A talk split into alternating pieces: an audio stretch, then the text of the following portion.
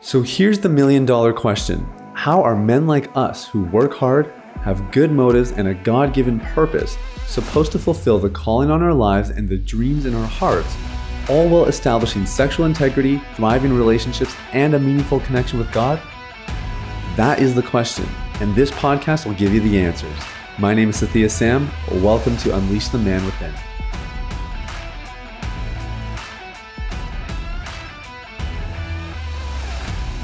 What's up, everybody? It's Sathiya Sam here. Welcome to Unleash the Man Within. Thank you guys so much for listening. I hope you're having an amazing day.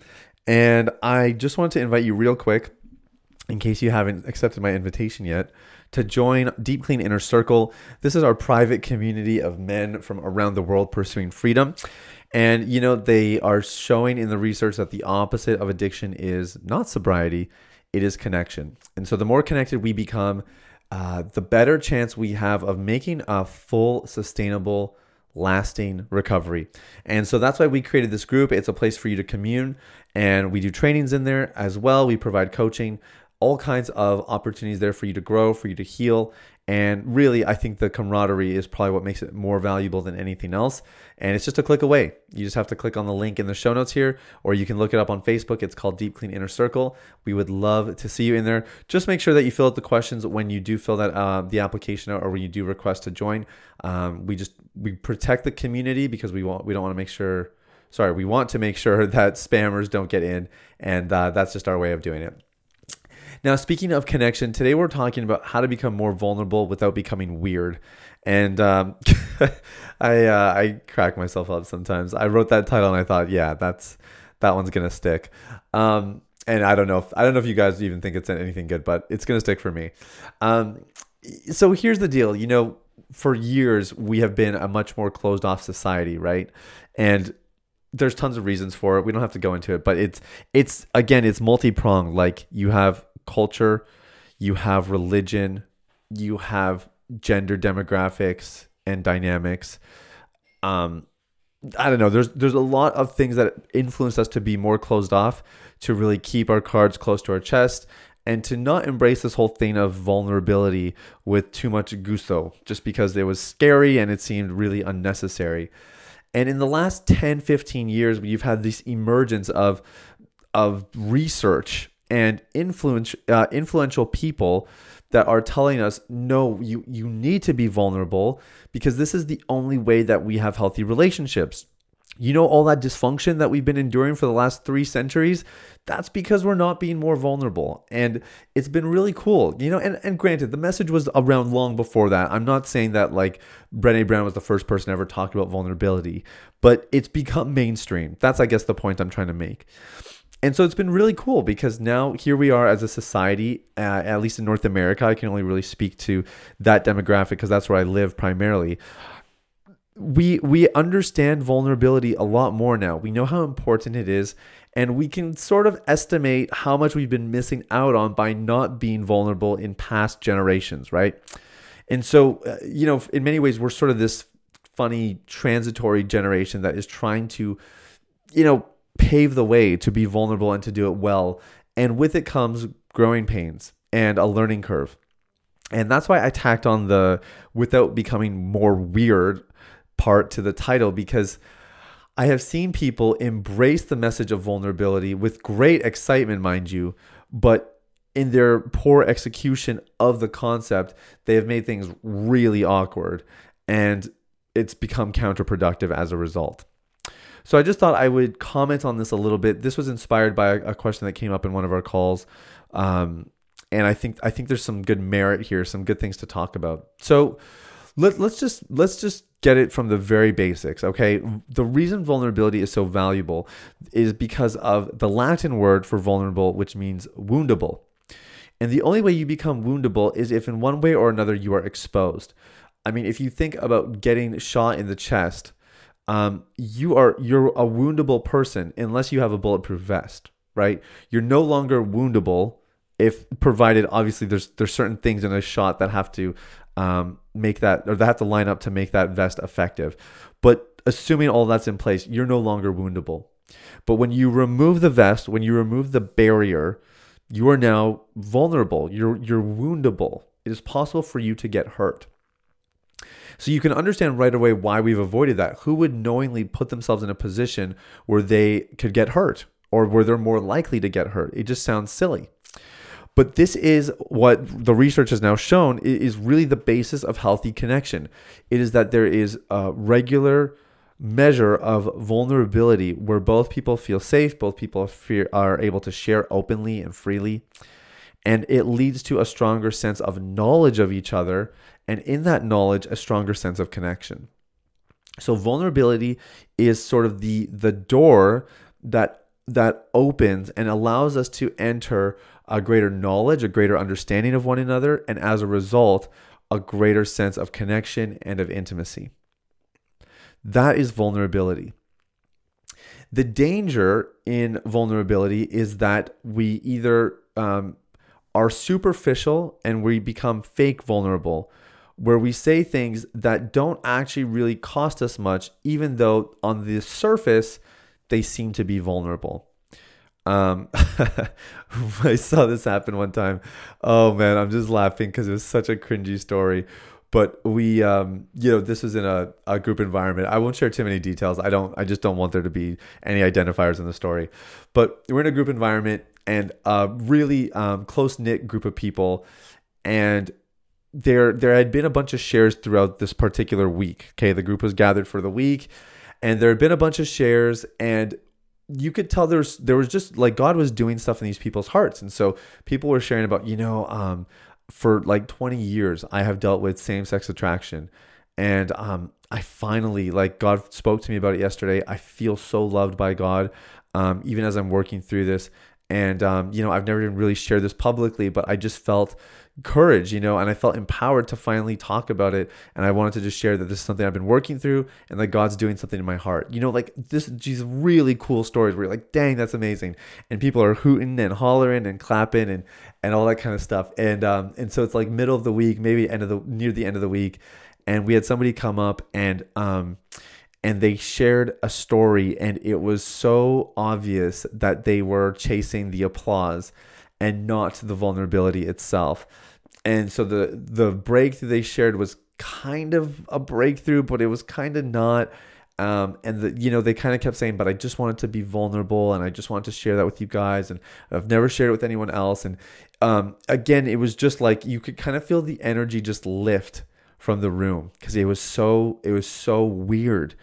And this is sort of the the one there's two dark sides to this equation unfortunately. And that's one dark side which is where people are are doing vulnerability quote unquote but they're not actually being vulnerable.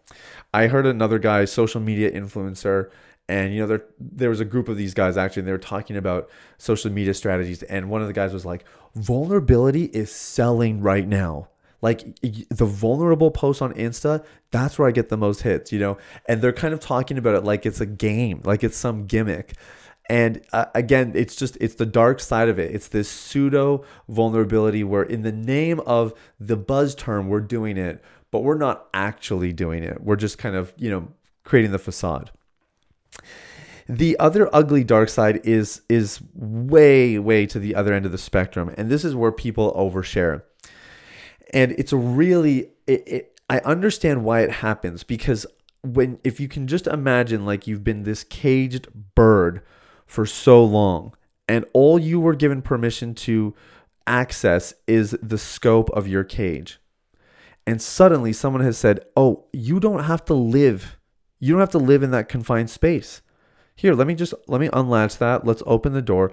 This entire room is all yours well you'd go nuts. You would you would be flying and bouncing off the walls enjoying your newfound freedom and your new space. And this is often what vulnerability feels like in safe environments. So this is why like when we get guys into our community guys who have you know haven't told anybody like they haven't told their friends or their family maybe they haven't even told a significant other about their struggle with porn or some of the other deeper layers of their struggle with porn well it's really exciting to be in an environment where you're like hey, these guys all get it. They all get me. They're like me. I can be vulnerable. Like I can start sharing. But then the problem is, is they, they haven't learned the the parameters and so you sometimes well actually our group our, i have to say our guys are amazing we don't get this a lot but sometimes you will get guys where you're like oh that's just a little bit too much detail um, and uh, granted, we have different forums where people share, right? So where we've had that has been more in our um, our private community. We use a platform called Mighty Networks, and so in our Mighty Networks group is sometimes where people post stuff and they're sharing, it, and we're like, that's a little bit much. Uh, the more intimate the environment, obviously, the more you can share, right? So on our group coaching calls, we start out with big groups, and and then we go into like really small groups of like three or four. So that's where a lot of the deep sharing happens, and there's very little that's off limits at that point. But um, the point is, there's different. You have to kind of read the room. Uh, you have to understand the situation, and you have to understand the nature of the relationships of the people that you're with. And once you understand those elements, then you can start to gauge how much vulnerability is actually appropriate.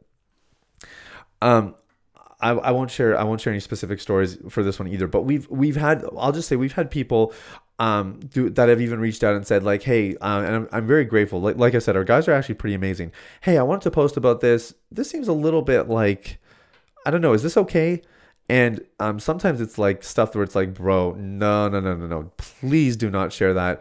Um, that's an, an important thing to discuss but let's find a better forum for you to talk about that you know that that, that might you might need to talk to uh, your coach about that one privately um because you know we have that option as well right? All of our clients get um, private access to our coaches that way. So anyways all, all this to say is when you are choosing to be more, more vulnerable the two parameters you must take into consideration are relational context and then situational or societal context right? And you know as soon as you're in a public facing space so let's let's say public is more than two people that should pretty much automatically shave details off of your story. And the the larger the group and the less you know the group the fewer details you should be sharing. And i mean the less you know them and as in like the less comfortable you feel around them. So we have some people in our community where they have great relationships with their parents. And so a huge step for them is being vulnerable with their parents about their struggle. We have had other clients who have little to no relationship with their parents. So the thought of sharing with them is not even on the radar, right? And if they were going to share with them, it would be in sparse detail because that safety isn't there. So there's no rules here, there's no right or wrong. But if you're going to become more vulnerable in your relationships, what you want to do is you want to evaluate what is the depth of my relationship and then what's the environment, right? Like if you're at Aunt Gladys's 80th birthday party, that may not be the place to open up to, you know, your Uncle Henry about your porn addiction. It, it might, I mean, maybe you get a, a little bit of time together, like on the back patio or something, and you can have a more personal conversation, right? But again, you just have to be able to read the room a little bit. Um, many men have overshared in the name of vulnerability and i totally get it these are the men that are excited and they're passionate and they're on fire and it's so liberating so i get it but uh, i want to encourage you guys there's ways to do this that are actually going to be a lot more healthy a lot more productive and they're going to actually foster relationship with the people that you share with whether that's a massive crowd or whether it's maybe one or two people that you really love so that's everything for today, guys. And again, if you do want to grow in this and you want to be part of a community of men that are practicing this on a regular basis, Deep Clean Inner Circle is available to you. It's a pri- it's a private Facebook community. You can enter completely free of charge. Just have to fill out a small application so that we can make sure you're not a spammer. And the link is in the show notes. It's called Deep Clean Inner Circle. In the meantime, much love to all of you. Thank you so much for listening. We'll talk soon. Bye bye. Hey everybody, it's Sathiya again. Thanks for listening to Unleash the Man Within. I wanted to take a quick moment to let you know about a free ebook that I wrote for you called The Ultimate Guide to Porn Recovery. It provides a basic framework for the recovery process and a few of my top tips completely free of charge. You can get it now at www.ultimaterecoveryguide.com. That's www.ultimaterecoveryguide.com. Now, if you've been impacted by the podcast, and you want to show some support in less than 60 seconds, there are three ways you can do that. First, you can leave a rating or review on your podcast platform. This lets people like you know that the content here is valuable. Secondly, you can share this episode with someone in your life that might benefit from the content.